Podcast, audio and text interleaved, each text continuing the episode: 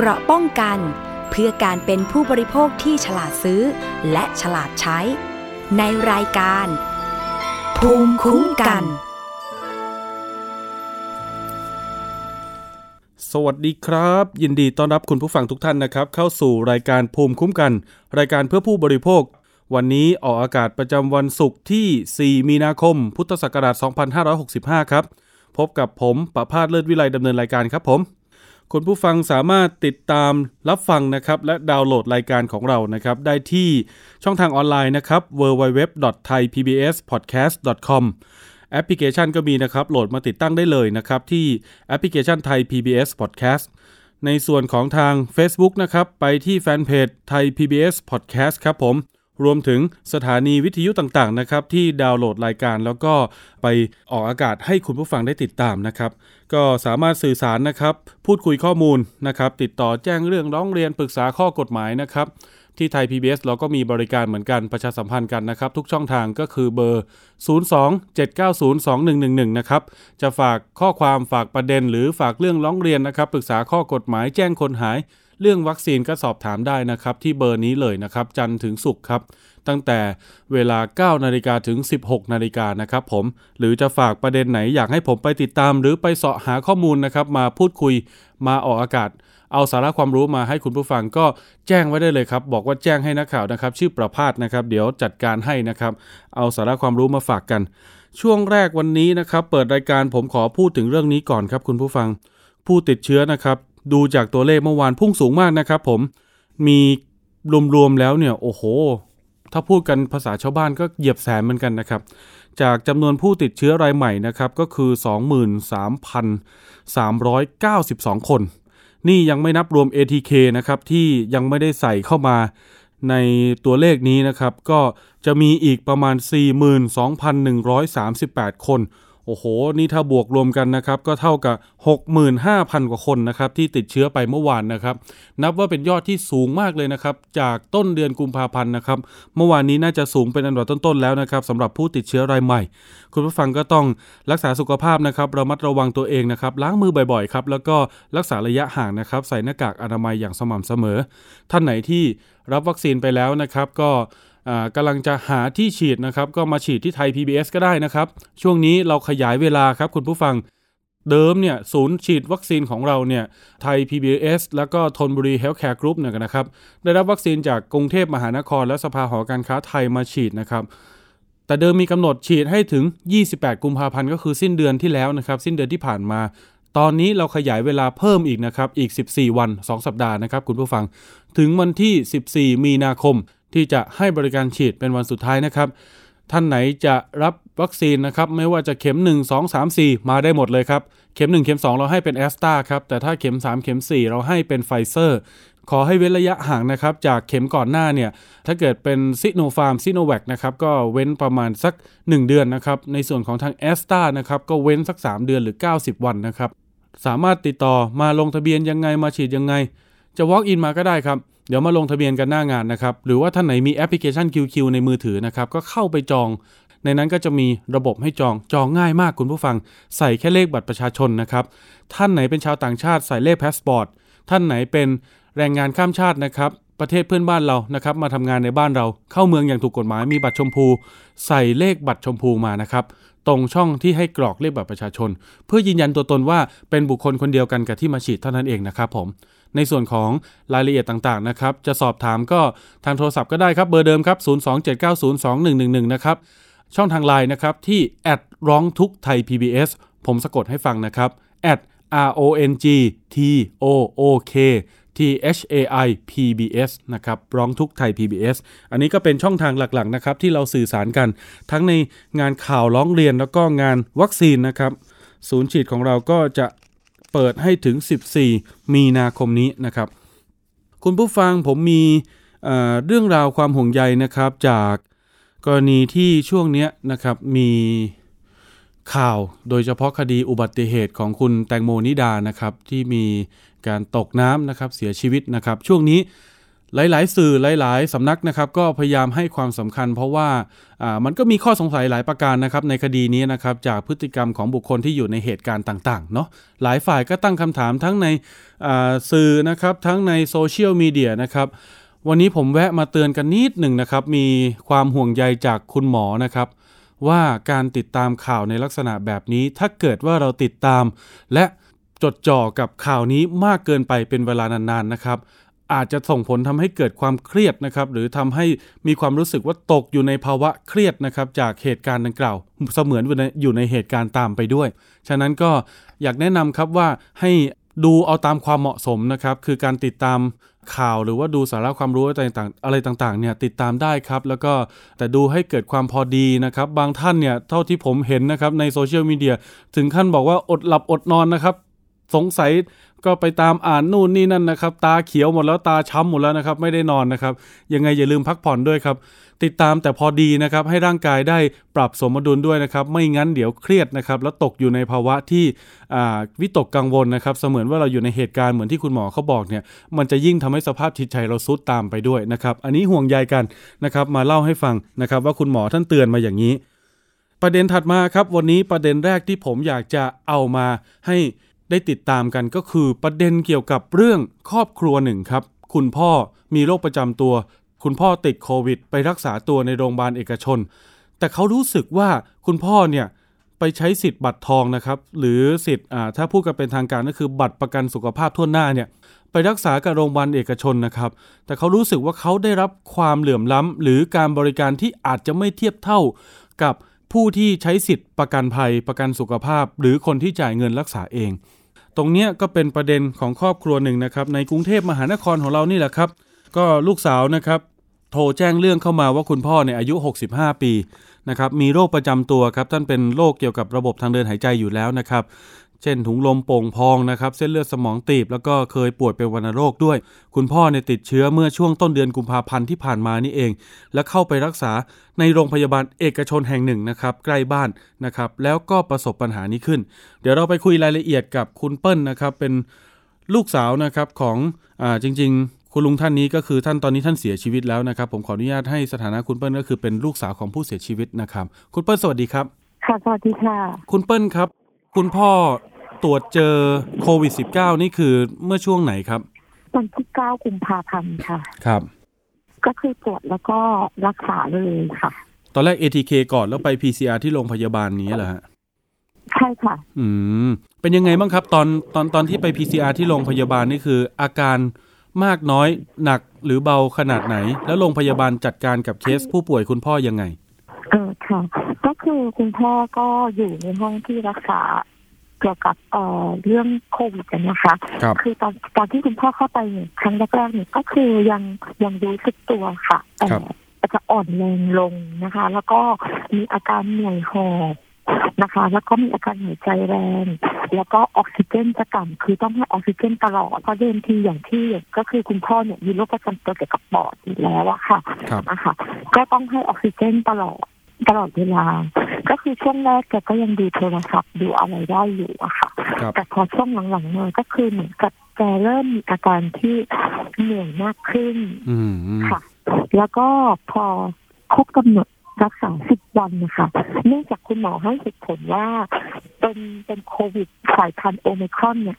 จะรักษาได้สิบวันสิบวันนั่นคือครบระยะเวลาการรักษาค่ะแต่ว่าทางน้องสาวเนี่ยได้ได้ได้ขอคุณหมอขอต้องใช้คำว่าขอร้องขอร้องคุณหมอว่าคือคุณพ่อยังยังไม่ดีอาการยังไม่ดีค่ะ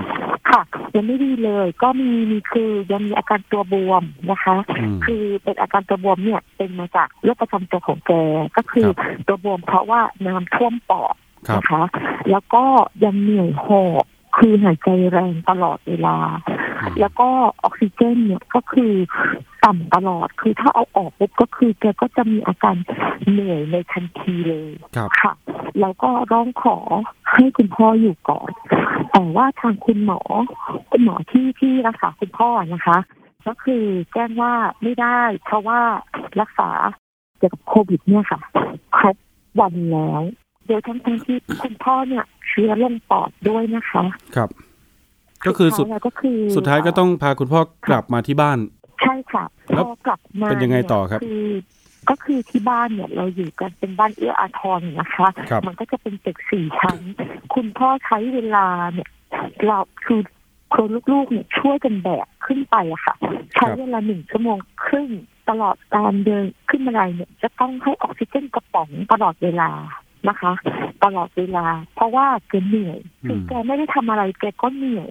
ค่ะแล้วพอไปถึงห้องได้ไม่ถึงครึ่งชั่วโมงค่ะแกช็อกเลยคำว่าช็อกนี่คือ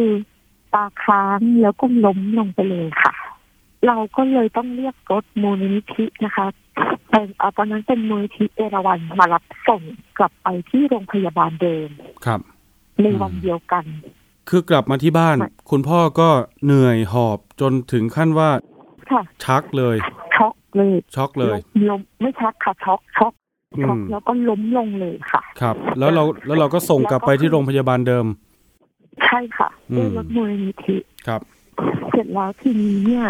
ก็รับรักษาค่ะรับรักษาก็รักษาตามอาการ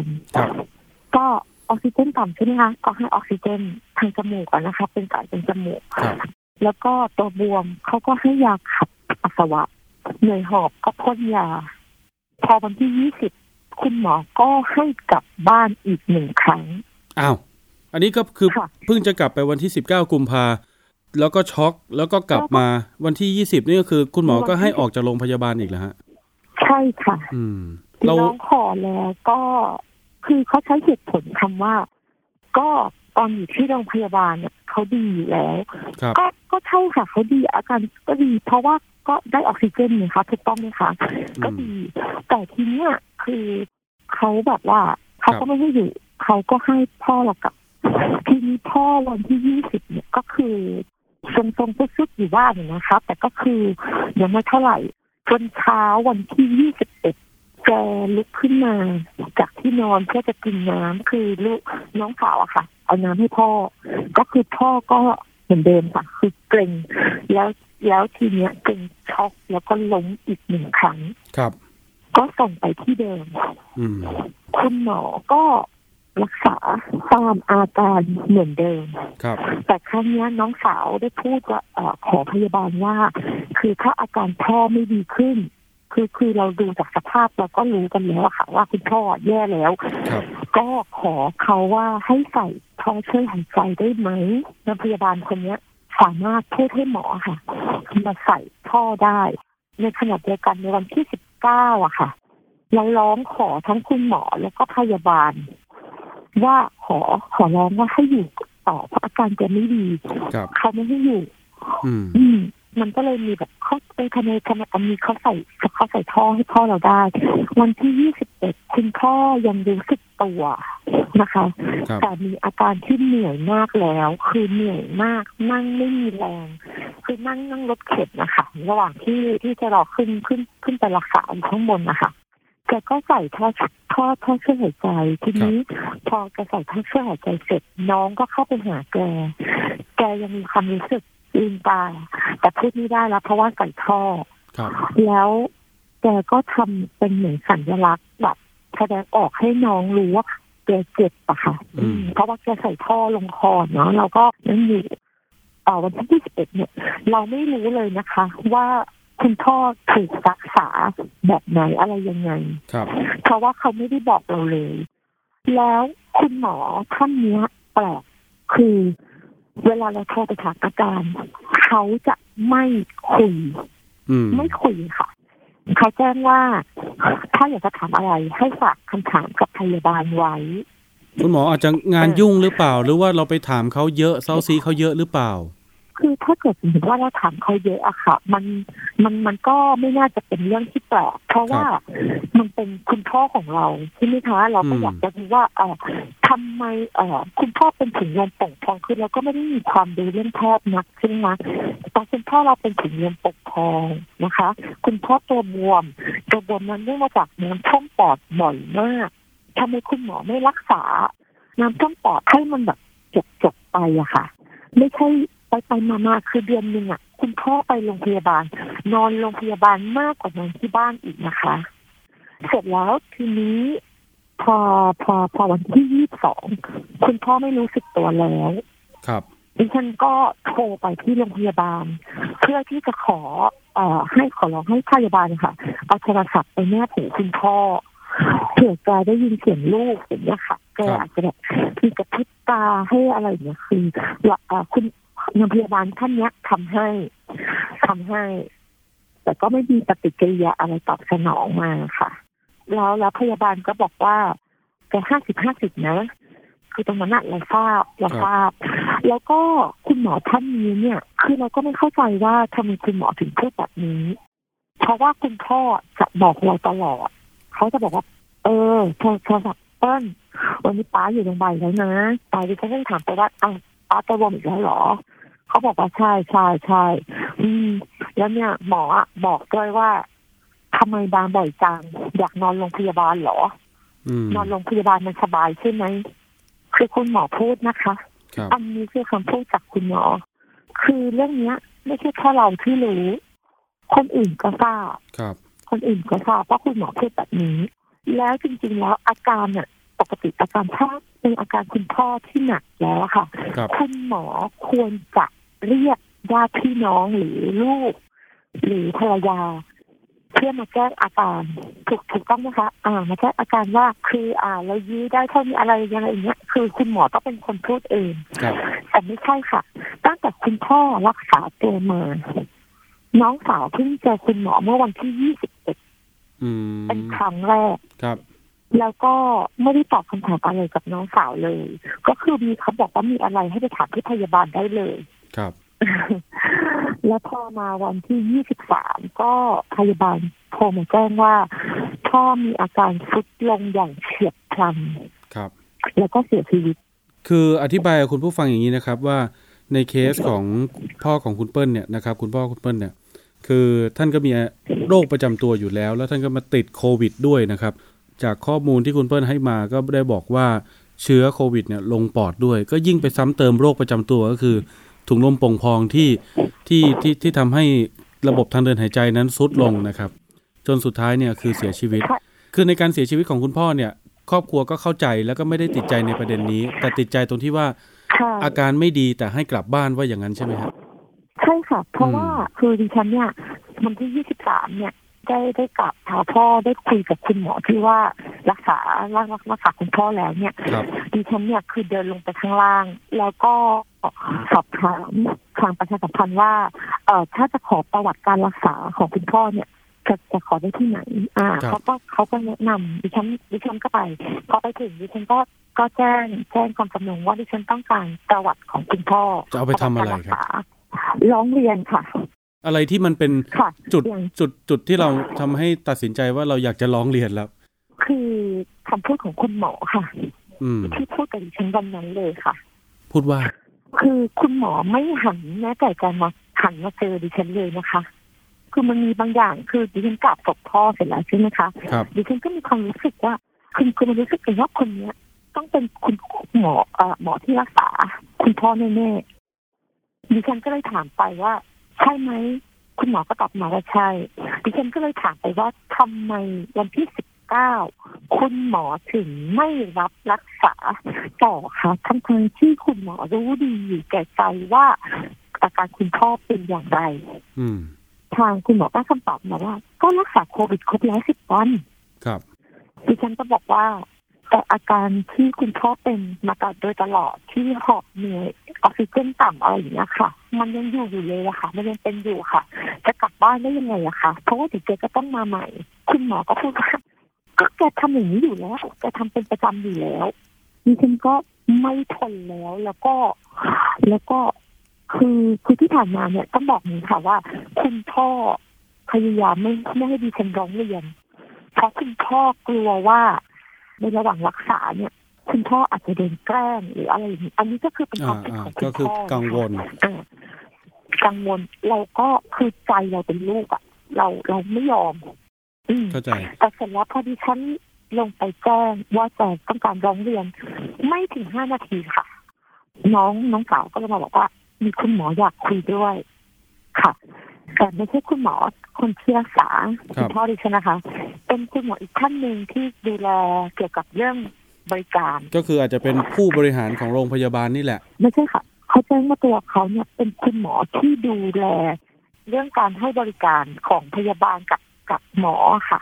เขาแนะนำตัวอย่างนั้นนะคะเสร็จแล้วทีนี้เขาก็ถามประโยคแรกก่อนเลยว่าติดใจสาเหตุการเสียชีวิตไหมดิฉันไม่ติดใจสาเหตุการเสียชีวิตเพราะดิฉันรู้ดีอยู่แล้วครับแล้วติดใจประเด็นไหนครับติดใจประเด็นที่ว่าคือคุณหมอท่านนี้บอกเราชัดเจนเลยว่าคุณพ่อของเราเป็นผู้ป่วยวิกฤตแต่ทำไมคุณหมอคนที่รักษาคุณพ่อค่ะถึงให้เขากลับบ้านคือให้เขานี่นี่คือหมายถึงคุณพ่อนะคะให้คุณพ่อกลับบ้านอ๋อก็คือคุณหมอที่มารับเรื่องเนี่ยก็พูดเองเลยใช่ไหมครับว่าเอ๊ะก็เป็นวิกฤตแล้วทำไมหมอเจ้าของไข้ถึงให้กลับบ้านอันนี้เขาพูดเองเลยเหรอฮะใช่ค่ะใช่ค่ะเพราะว่าดิฉันมีคลิปคือเราก็ร้องเรียนให้มีการตรวจสอบล่าสุดนะครับคุณผู้ฟังคุณเปิ้ลเนี่ยไปร้องที่แพทยสภา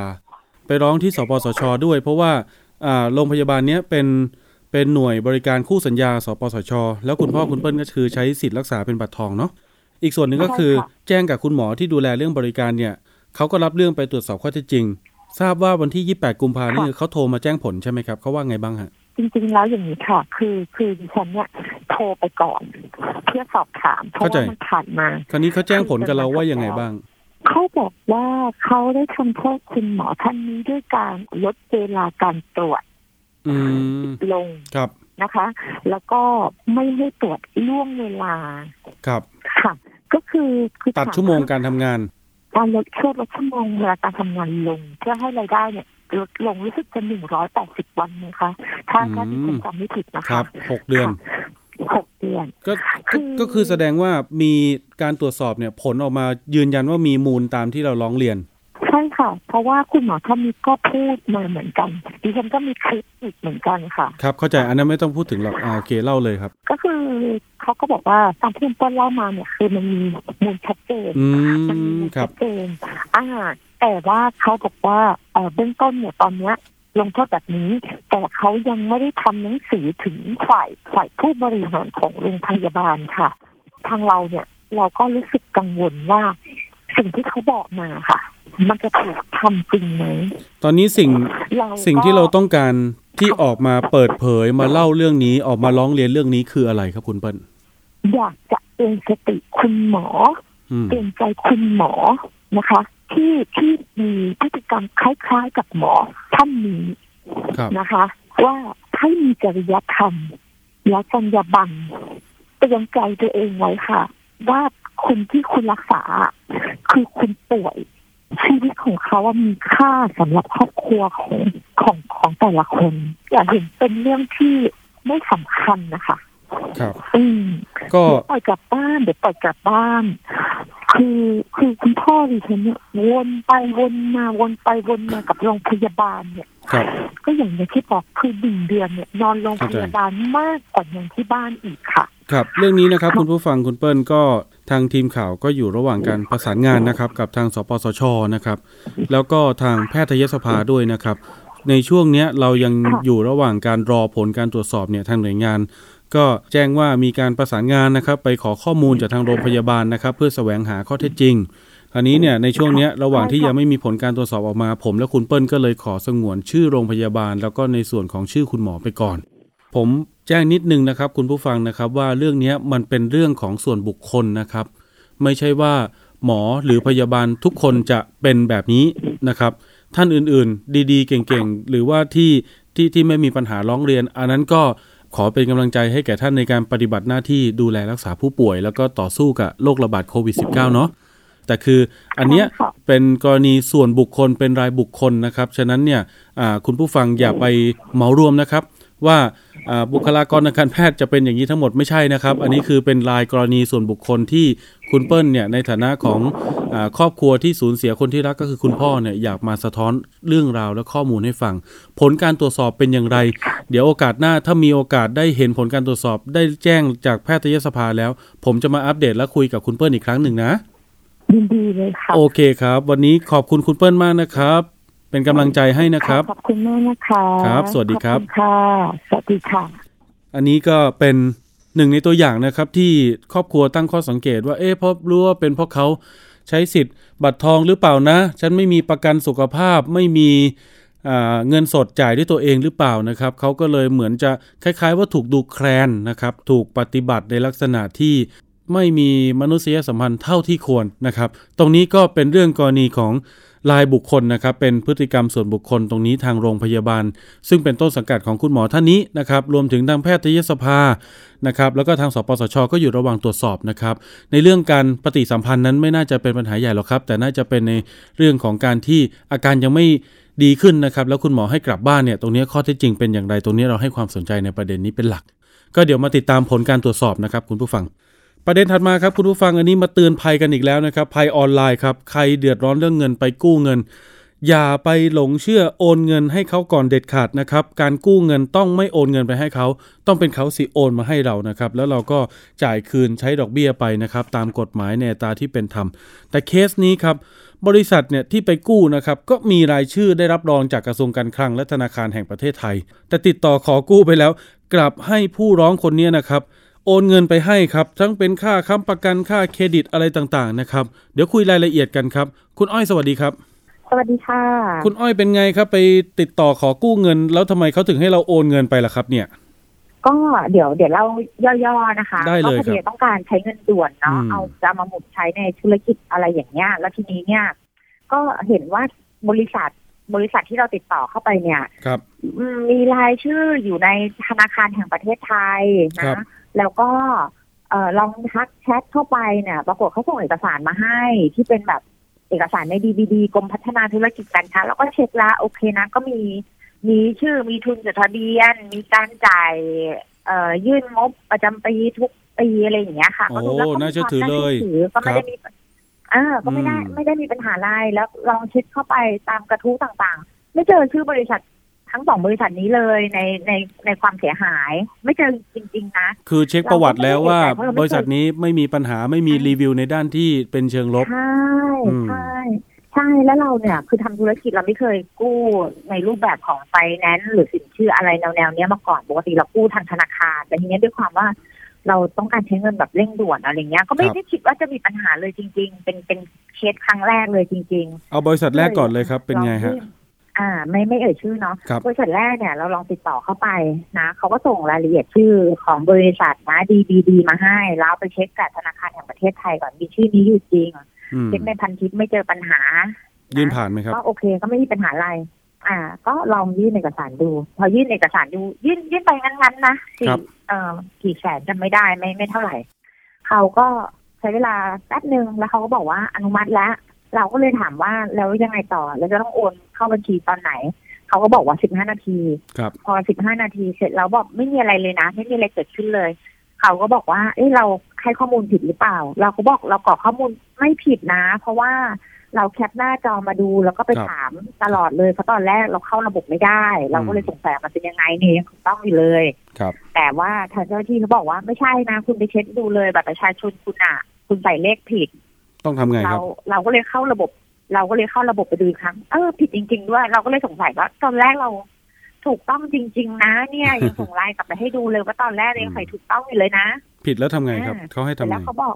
เขาบอกอย่างเขาบอกอย่างนี้คุณจะต้องเอ่อโอนเงินเข้ามาอีกแสนแสนหน่อยๆจำไม่ได้ละเท่าไหร่เพื่อแก้ไขระบบแล้วก็ก็จะได้รับเงินเลยแล้วก็ไอ้แสนกว่าบาทเนี่ยจะคืนเข้ามาในวงเงินด้วยเราก็เลยบอกเราไม่เอาแต่แต่ไอ้เคสเนี่ยเราเสียเงินไปแล้วนะ หนึ่งหมื่น บาทเนื่องจากว่าเขาบอกว่าเราอ่ะไม่เคยกู้กับกับบริษัทเนี้ยมาก่อนเลยเราไม่เคยมีเครดิตดังนั้นเนี่ยคุณต้องเพิ่มเครดิตให้กับตัวเองนิดนึงเพราะเราไม่เคยเป็นลูกค้ากันมาก่อนเราก็โอนไปพอโอนเสร็จมันมันก็ไม่ได้เงินอะไรขึ้นมาเราเราก็เลยบอกว่างั้นเราไม่โอนละเราไม่ทำอะไรละ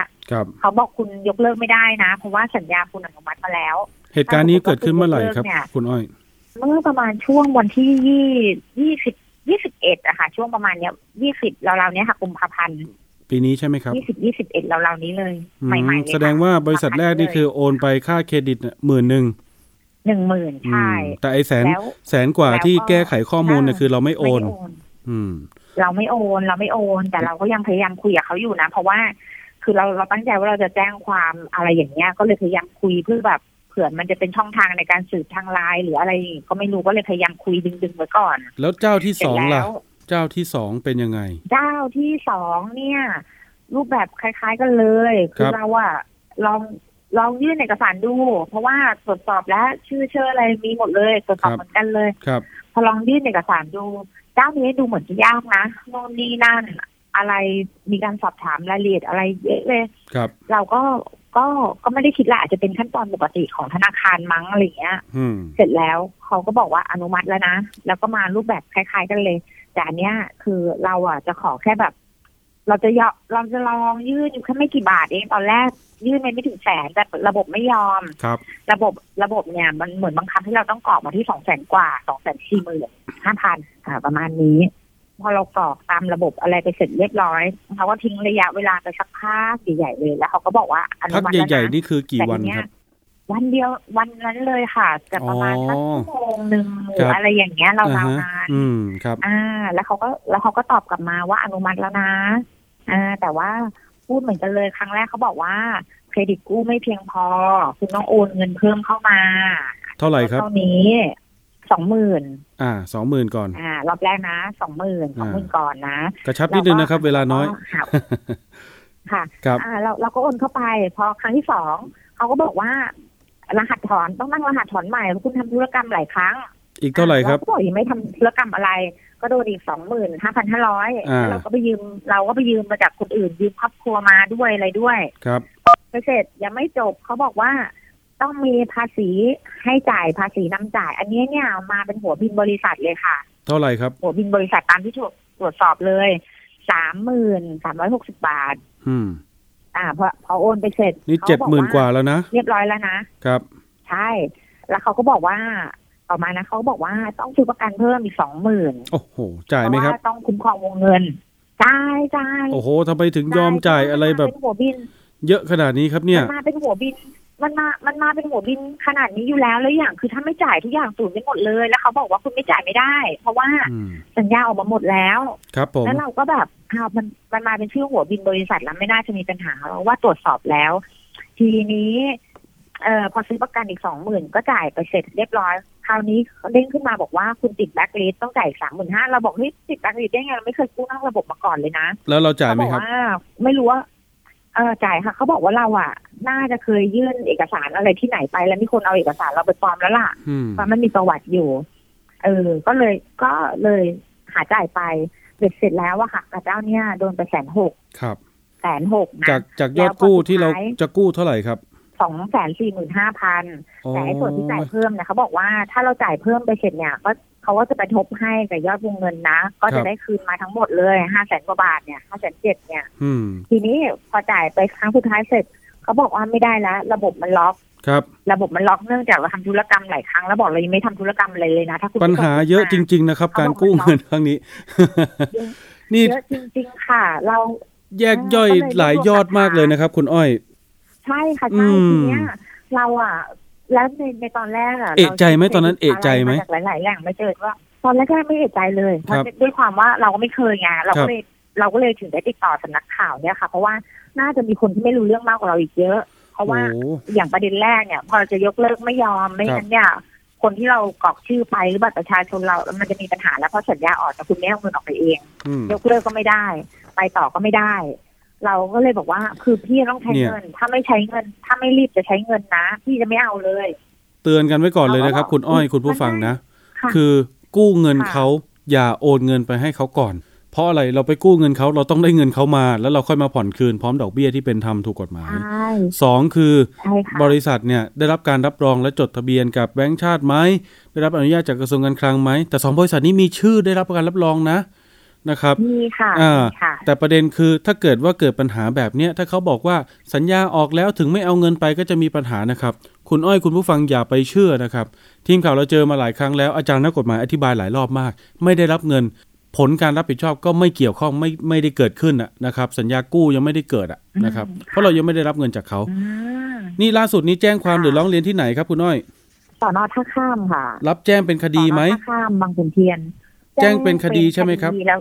ใช่ค่ะรับแจ้งเป็นคดีแล้วแล้วก็ทางตำรวจเนี่ยให้เรากลับมาอธิบายเขียนคำอธิบายรายละเอียดแล้วก็ทางสน.แจ้งว่าจะทำเรื่องอายัดบัญชีภายในสัปดาห์นี้จากอาทิตย์นี้พอดีทางตำรวจเขาบอกว่าเขาจะติดต่อกลับมาหาเรานะแต่ยังไม่ได้รับการติดต่อกลับมาโอเคไม่เป็นไรเดี๋ยวตามกันอันนี้อีกส่วนหนึ่งก็คือได้ร้องไปที่ศูนย์รับเรื่องร้องเรียนของแบงก์ชาติไหมครับที่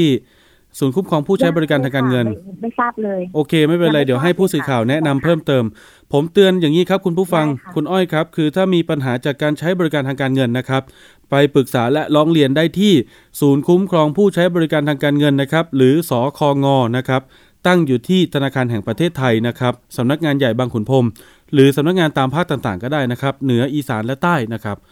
ถ้าเป็นเบอร์โทรนะครับสายด่วนหนึ่งสองหนึ่งสามนะครับติดต่อเข้าไปเลยนะครับโทรไปสอบถามเขาก่อนได้เลยนะครับผมเดี๋ยวเดี๋ยวเดี๋ยวผลทางคดียังไงเดี๋ยวติดตามกันนะครับคุณอ้อยครับขอบคุณมากเลยครับที่มาเตือนภัยกันนะครับค่ะค่ะครับคุณผู้ฟังเห็นไหมครับทั้งหมดเนี่ยนะครับก็เป็นเรื่องเป็นราวคนเขาเดือดร้อนนะครับขาดสภาพคล่องทางการเงินไปกู้เงินกลายเป็นเสียเงินนะครับผมต้องระมัดระวังให้ดีนะครับเรื่องแบบนี้สงสัยถูกข่มขู่ถูกอะไรต่างๆเกี่ยวกับเรื่องข้อกฎหมายแบบนี้นะครับโทรมาปรึกษาเราก่อนได้เลยนะครับอย่ารอให้เกิดปัญหานะครับช่วงถัดไปครับคุณผู้ฟังครับช่วงคิดก่อนเชื่อกับดร.แก้วกังสดาลอำไพนักพิษวิทยาและคุณชนาธิปไพพงศ์ครับวันนี้มาในชื่อตอนแผ่นแปะจมูกแก้นอนกรนแก้ได้จริง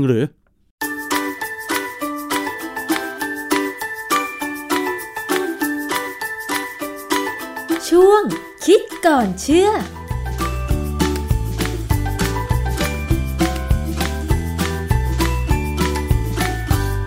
พบกันในช่วงคิดก่อนเชื่อกับดร.แก้วกังสดาลอำไพนักพิษวิทยากับดิฉันชนาธิปไพพงศ์นะคะวันนี้เราจะคุยเกี่ยวกับเรื่องของแผ่นแปะจมูกแก้นอนกรนค่ะคุณผู้ฟังเนื่องจากว่ามีโฆษณาแผ่นแปะจมูกนี้ทางสื่อสังคมออนไลน์นะคะว่าถ้าซื้อมาแปะจมูกแล้วเนี่ยจะช่วยลดอาการนอนกรนหรือบางคนก็คือจะนอนไม่กรนไปเลยนะคะดิฉันก็สงสัยค่ะว่าเอ๊ะจริงๆแล้วเนี่ยอาการนอนกรนของเราเนี่ยมันเกิดจากสาเหตุเรื่องของการหายใจไม่ใช่เหรอนะคะแล้วที่ผ่านมาดิฉันเองก็เคยได้อ่านข้อมูลเกี่ยวกับวิธีแก้อาการนอนกรนซึ่งจะต้องไปทดสอบการนอนการหายใจที่โรงพยาบาลเป็นคืนๆเลยนะคะเพื่อจะดูว่าคนที่นอนกรนนั้นเนี่ยเขามีระบบการหายใจอย่างไรแล้วคุณหมอก็จะเป็นผู้ที่รักษาให้นะคะก็เลยมีความสงสัยค่ะว่าแผ่นแปะจมูกแก้นอนกรนเนี่ยมันมีประสิทธิภาพอย่างนั้นจริงหรือเรามาสอบถามข้อมูลทางวิทยาศาสตร์และงานวิจัยกับอาจารย์แก้วค่ะอาจารย์คะเรื่องของคนนอนกรนจริงๆแล้วเนี่ยข้อมูลทางวิทยาศาสตร์พอที่จะมีงานวิจัยอะไรที่อธิบายเรื่องของการนอนกรนไหมคะอาจารย์โอ้ยมีเยอะแยะฮะในอินเทอร์เน็ตและในฐานข้อมูลนะการนอนกรนเนี่ยมันเป็นธรรมชาติของมนุษย์ทุกคนนอนกรนแต่กรนมากหรือกรนน้อยดังหรือเบาอีกเรื่องนึงมันขึ้นอยู่กับสรีระวิทยาของแต่ละคนมีบทความเรื่องหนึ่งใน The Journal of Clinical Sleep Medicine เป็นวารสารเกี่ยวกับการนอนหลับเลยนะในปีสองพันสิบเก้าเนี่ยก็มีบทความซึ่งแปลเป็นภาษาไทยง่ายๆว่าการกรนและความรุนแรงของมันในผู้หญิงที่ไม่ยอมรับว่านอนกรนเขาก็บอกว่าผู้หญิงเนี่ยนอนกรนดังพอๆกับผู้ชาย ยี่สิบแปดเปอร์เซ็นต์ ของผู้หญิงที่เขาไปศึกษาเนี่ยคิดว่าตนเองเป็นคนนอนไม่กรนยี่สิบแปดเปอร์เซ็นต์ เลยนะของผู้หญิงเนี่ยไม่กรนแต่มีแค่ผู้ชายเท่านั้นที่ หกจุดเก้าเปอร์เซ็นต์ ที่บอกว่าตัวเองนอนไม่กรนนั่นแสดงว่าผู้ชายจะยอมรับสภาพว่าตัวเองคงนอนกรนแน่นะฮะเขาบอกว่าผู้หญิง สามสิบหกจุดห้าเปอร์เซ็นต์ ที่บอกว่าตัวเองเนี่ยนอนไม่กรนนะแต่กรนดังๆในขณะที่มีผู้ชายแค่ สิบเอ็ดจุดเจ็ดเปอร์เซ็นต์ เท่านั้นที่นอนกรนดังโดยบอกว่าไม่เคยรู้ตัวเลยนะสรุปแล้วเนี่ยจริงๆเหมือนกับทุกคนเนี่ยก็นอนกรนคือการนอนกรนเนี่ยมันมีสาเหตุว่าเหนื่อยไหมคือถ้าคนที่เหนื่อยมากๆเนี่ยวันนั้นทำงานเยอะไปขุดดินไปอะไรเนี่ยนะก็จะนอนนอนแบบหมดสภาพอ่ะแล้วก็นอนกรนหรือบางคนนอนหงายประจำอย่างผมเนี่ยผมนอนนอนหงายเป็นประจำเพราะผมนอนตะแคงไม่หลับผมก็นอนกรนค่ะอาจารย์คะทำไมคนที่เหนื่อยมากๆแล้วก็นอนหงายถึงกรนคะอาจารย์เออระบบกล้ามเนื้อมันหย่อนไปมันพยายามพักผ่อนมันจะพยายามทำอะไรสักอย่างนะผมอันนี้ผมไม่แน่ใจเพราะผมไม่ได้เป็นหมอนะแต่ว่าสังเกตตัวเองนะว่าถ้าสมมติว่าเราเหนื่อยวันไหนมากๆเนี่ยบางทีกรนจนตกใจตื่นนะนะแต่ถ้าวันไหนสบายๆไม่ได้เหนื่อยไม่ได้อะไรนะอาจจะนอนกรนแต่กรนเบาๆมั้งเราก็หลับไปสบายๆอาจารย์แล้วแผ่นแปะจมูกเนี่ยทำไมมันถึงถูกนำมาโยงว่า ถ้ามาแปะจมูกแล้วลดอาการนอนกรนเพราะปกติแล้วเนี่ยเวลาคนนอนกรนเนี่ยนะคะมันขึ้นอยู่กับระบบทางเดินหายใจซึ่งมันไม่ใช่แค่มีซึ่งมันไม่ใช่แค่จมูกนะคะอาจารย์มันต้องเข้าไปสู่กระบังลมอะไรของเราด้วยไม่ใช่เหรอคะอาจารย์ไม่ไม่ถึงกระบังลมเอาแค่ช่องช่องจมูกนี่แหละคือถ้าไปหาหมอเนี่ยนะหมายความว่าจะแก้ปัญหาให้จบคือผ่าตัดมันต้องผ่าตัดแต่ส่วนใหญ่ฮะผ่าตัดส่วนข้างในของจมูกเนี่ยเพื่อตัดปัญหาเพื่อแก้ปัญหาเพราะว่าการที่เรากรนเนี่ยเพราะเราหายใจไม่สะดวก mm-hmm. มันมีชิ้นเนื้อส่วนของในจมูกเนี่ยที่มันบังเอาไว้มาทำให้ลมเนี่ยเดินเข้าไปไม่สะดวกแต่แผ่นแปะจมูกที่แก้โดนกรนเนี่ยมันเป็นการแก้ปัญหาเฉพาะคืนนั้นถ้าไม่ใช้ก็กรนต่อเขาบอกอย่างนี้เจ้าแผ่นที่เขาขายกันเนี่ยพอเราแปะเข้าไปที่จมูกให้ถูกต้องนะมันจะยกและขยายช่องว่างในช่องจมูกขยายให้เต็มที่นะทำให้อากาศเนี่ยเข้าไปสะดวกอันนี้คือคำที่เขาโฆษณาใช่ไหมคะอันนี้คือในในตำราเลยในในแบบไอ้พวกบทความต่างๆที่เขาพูดเนี่ยเขาจะพูดอย่างนี้เลยไม่ใช่โฆษณาคือแล้วมันใช้ได้ผลแต่คืนนั้นนะทีนี้ใช้ได้ผลในคืนนั้นเนี่ยคุณลองนึกราคาที่เขาขายง่ายๆนะยี่สิบแผ่นห้าร้อยเก้าสิบบาทก็ประมาณแผ่นละสามสิบบาทมีปัญญาซื้อไหมทุกคืนทุกคืนถ้ามีปัญญาซื้อก็ก็สะดวกคือมันเหมาะกับคนที่บอกไม่อยากไปให้หมอผ่าตัดอะอย่างผมเนี่ยผมเป็นคนยอมกรนดีกว่าผมไม่ต้องไปผ่าตัดแต่ปัญหาคืออย่างนี้เขากลัวว่าบางครั้งเนี่ยกรนไปจนตายสำลักสำลักอาการกรนเพราะมันกรนแล้วมันหยุดหายใจไปชั่วขณะซึ่งผมก็ไม่แน่ใจว่ามันจะเป็นได้ง่ายๆงั้นไหมเนื่องจากว่าบางครั้งอย่างที่ผมบอกกันบางทีเรานอนแม้กระทั่งกลางวันเนี่ยนอนพักสิบนาทีสิบห้านาทีเนี่ยมันก็กรนคลืดเดียวออกมาอย่างเงี้ยแล้วเราตกใจเราได้ยินคือคือหลับกลางวันนี่มันไม่ได้หลับสนิทมันแค่หลับพักผ่อนแล้วมันพอกรนออกมาเนี่ยแสดงว่าผมก็คงหายใจไม่สะดวกอาการนอนกรนเนี่ยโดยทั่วไปแล้วทางการแพทย์เท่าที่พอมีข้อมูลเนี่ยค่ะอาจารย์เขาจะรักษายังไงคะส่วนใหญ่จะเป็นการผ่าตัดนะคือเขาต้องบอกว่าดูว่าไปนอนเป็นยังไงแล้วก็มีอาการยังไงคือส่วนใหญ่เนี่ยออกมาแล้วเนี่ยมักผ่าตัดแต่ผ่าตัดแล้วก็กลับมากรนได้เหมือนเดิมอีกถ้ากล้ามเนื้อบริเวณโพรงจมูกนั้นหย่อนมันก็กรนได้เหมือนเดิมใช่ไหมคะอาจารย์ใช่พอแก่ตัวมันก็หย่อนลงตอนที่ไปผ่ายังสาวๆอยู่แล้วกรนก็ผ่าให้มันตึงไม่ให้มันหย่อนอะไรเงี้ยนะมันก็อยู่หายไปแต่พอแก่ตัวมันก็หย่อนอีกอ่ะพอหย่อนอีกคุณจะไปผ่ากลับไหมล่ะแผ่นแปะจมูกแก้นอนกรนเนี่ยค่ะมีข้อมูลทางวิทยาศาสตร์หรือว่างานวิจัยอะไรไหมคะที่จะสามารถอธิบายว่าวัสดุที่เขานำมาใช้แก้อาการนอนกรนเนี่ยมันมีคุณสมบัติอย่างนั้นจริงหรือไม่คะอาจารย์มีบทความในวารสาร Pulmonary Medicine ปี สองพันสิบหก นะฮะมีบทความซึ่งแปลเป็นภาษาไทยง่ายๆว่าการทบทวนเอกสารเกี่ยวกับอุปกรณ์ช่วยขยายในการหายใจสองชนิดคือ Breath Right Strip และ Nosolvent ซึ่งอันนี้เป็นชื่อการค้านะฮะเขาก็บอกว่าวัสดุเนี่ยมันเป็นวัสดุยืดหยุ่นถ้าเป็นวัสดุยืดหยุ่นเนี่ยก็คงเป็นพวกพลาสติกพวกคล้ายกับพลาสยาอย่างเงี้ยพลาสยาเนี่ยก็จะมีการยืดหยุ่นได้พอสมควรนะจริงๆผมยังนึกเลยว่าพลาสยาเนี่ยเอามาแปะได้ไหมเนี่ยเพราะมันดูคล้ายๆกันมากเลยนะเพราะว่าแผ่นแปะเนี่ยคือเขาเอาไปแปะตรงสันจมูกแต่ว่าจะต้องแปะให้อยู่ในตำแหน่งที่ถูกด้วยใช่ไหมคะมันจะยกกระชับทำให้หนังหรือว่ากล้ามเนื้อตรงนั้นอะดึงขึ้นไปหน่อยนึงซึ่งพลาสติกธรรมดาคงทำไม่ได้หรอกอันนี้มันเป็นเทคโนโลยีนะมันมันถึงขายแผ่นละสามสิบบาทแต่มีกาวซึ่งเป็นปัญหาคือกาวเนี่ยบางคนแพ้เพราะฉะนั้นเขาบอกว่าอย่างไอ้อันตรายอย่างอื่นก็ดูไม่มีอะไรเพราะมันก็แค่ดึงข้างจมูกขยายช่องจมูกทำให้เลือดไหลเวียนทำให้อากาศไหลเวียนดีลดความปั่นป่วนของลมหายใจเข้าออกส่งผลให้การกรนเนี่ยลดลงมีคุณสมบัติมีงานวิจัยเท่านี้เลยใช่ไหมอาจารย์ความจริงมีเยอะกว่านี้นะแต่ว่ามันเป็นงานวิจัยที่ส่วนใหญ่เนี่ยถ้าเขาพูดถึงยี่ห้อเนี่ยเขาก็จะพยายามไม่พูดมากเพราะว่าเดี๋ยวกลายเป็นการโฆษณาเพราะส่วนใหญ่งานวิจัยเนี่ยจะบอกว่าไม่มีผลประโยชน์ทับซ้อนไงเพราะก็แค่ดูหลักการแล้วก็โดยสรุปเนี่ยมันจะเป็นวิธีการที่ใช้แก้ปัญหาเฉพาะคืนนั้นนะอาจารย์การยกบริเวณสันจมูกมันช่วยยกทำให้ทางเดินของลมหายใจที่มันสะดวกขึ้นหมายความว่ารูจมูกของเราจะกว้างขึ้นเท่านั้นใช่ไหมแต่ไม่เกี่ยวกับกล้ามเนื้อบริเวณโพรงจมูกอะไรที่มันจะหย่อนยานใช่ไหมอาจารย์เวลาเราเข้าไปในห้องเย็นๆเนี่ยนะหรือว่าอากาศหนาวเนี่ยเคยสังเกตไหมว่าเราคัดจมูกการคัดจมูกเนี่ยมันก็คือทำให้กล้ามเนื้อแถวนั้นอ่ะมันมาบังการหายใจซึ่งถ้าเราใช้ยาบางอย่างเช่นยูคาลิปต์เงี้ยมันช่วยทำให้จมูกเราเนี่ยโล่งได้หายใจสะดวกขึ้น เพราะว่าอะไรเพราะมันคงยูคาลิปเนี่ยคงมีปรากฏการณ์หดถอนกล้ามเนื้อบางส่วนให้มันกลับไปที่เก่าไม่ใช่ว่าหย่อนหรือมาหรือทำอะไรก็ตามที่บอกบังลมนะอันนี้ผมยังไม่ได้ดูลึกๆว่าเป็นยังไงเพราะว่าผมก็ใช้ยูคาลิปบ้างในตอนกลางคืนนะเพราะว่าเนื่องจากว่าบางทีอยู่ห้องแอร์แล้วลมมันเป่าลงมาเนี่ยเราก็หนาวอะเพราะฉะนั้นลักษณะของการทำให้ช่องจมูกเนี่ยโล่งคือมีการบังคับเอาไว้เนี่ยก็จะทำให้เราไม่กลัวมันมีอุปกรณ์บางอย่างไม่ใช่เป็นสตริปไม่ใช่เป็นแผ่นนะเป็นที่สำหรับสอดเข้าไปในจมูกเพื่อขยายช่องจมูกเลยมีขายเหมือนกันผมเห็นมีในโฆษณาเนี่ยอันนั้นอาจจะดูลำบากนิดนึงถ้าเป็นคนที่ขี้รำคาญแล้วคงนอนไม่หลับนะแต่ถ้าคนที่ไม่ขี้รำคาญเนี่ยใส่เข้าไปเนี่ยมันขยายทันทีเลยเห็นเห็นเลยว่าดูขยายถ้าเขาหลับได้ก็คงสบายอ่ะคนที่ประเภทดำน้ำเก่งๆมั้งอาจจะใช้ได้ได้ดีเพราะว่าบางครั้งที่เขาดำน้ำเนี่ยเขามีการใช้อุปกรณ์ช่วยในการหายใจด้วยปากได้คืออันนั้นปิดรูจมูกได้แต่ว่าแท่งที่เขาใส่เข้าไปในจมูกเนี่ยเพื่อขยายโพรงจมูกหรือขยายช่องจมูกเนี่ยมันก็ดูแปลกๆดีนะแต่ว่าถ้าผมใช้เนี่ยคงไม่ไหวเพราะผมขี้รำคาญค่ะสรุปแล้วอาจารย์แผ่นแปะจมูกแก้นอนกรนเนี่ยมันมีประสิทธิภาพอย่างนั้นจริงไหมมีนะอ่านบทความแต่ละอันเนี่ยแต่ละบทความเนี่ยมีประสิทธิภาพถ้าซื้อไหวก็ซื้อทั่วไปแล้วเนี่ยในทางวิทยาศาสตร์เนี่ยนะไม่มีอะไรร้อยเปอร์เซ็นต์ค่ะเพราะฉะนั้นเนี่ยถ้าจะเอาให้ชัดๆเนี่ยเวลาไปหาหมอเนี่ยอาจจะบอกว่าหมอก็หาทางให้แก้ให้หน่อยแต่ไม่เอาผ่าตัดนะหมอเขาคงแนะนำไม่ว่าจะเป็นอุปกรณ์ใส่เข้าไปในช่องจมูกหรือว่าเป็นสตริปหรือแผ่นเนี่ยนะเขาก็คงให้เราไปลองทดลองดูแต่ว่าคราวนี้เวลาเราหลับไปเนี่ยบางทีเราไม่รู้ว่าเรากลืนไม่กลืนก็ต้องอาศัยคนข้างเคียงให้เขาฟังให้เขาดูหรือว่าถ้าไปที่โรงพยาบาลเนี่ยเขาก็มีห้องทดสอบใช่ไหมว่าให้เราลองหลับแล้วก็เช็คแต่ว่าอันนี้มีค่าใช้จ่ายไม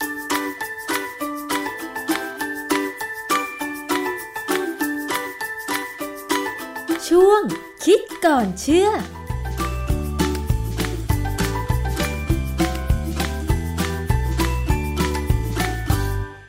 ครับทั้งหมดนี้นะครับคุณผู้ฟังก็เป็นสาระความรู้เรื่องราวดีๆนะครับที่ผมนำมาฝากกันในสัปดาห์นี้ช่วงนี้ดูแลตัวเองรักษาสุขภาพนะครับมีฟ้าฝนตกอยู่บ้างบางครั้งก็พยายามรักษาสุขภาพให้ดีครับอย่าให้ร่างกายเราเป็นไข้หรือเจ็บป่วยนะครับไม่งั้นเดี๋ยวก็จะอันตรายและเสี่ยงโควิดเพิ่มขึ้นไปอีกนะครับคุณผู้ฟังสัปดาห์หน้าเดี๋ยวมาพบกันใหม่ครับวันนี้หมดเวลาแล้วผมประภาสเลิศวิไลลาไปก่อนขอบคุณทุกท่านที่ติดตามสวัสดีครับ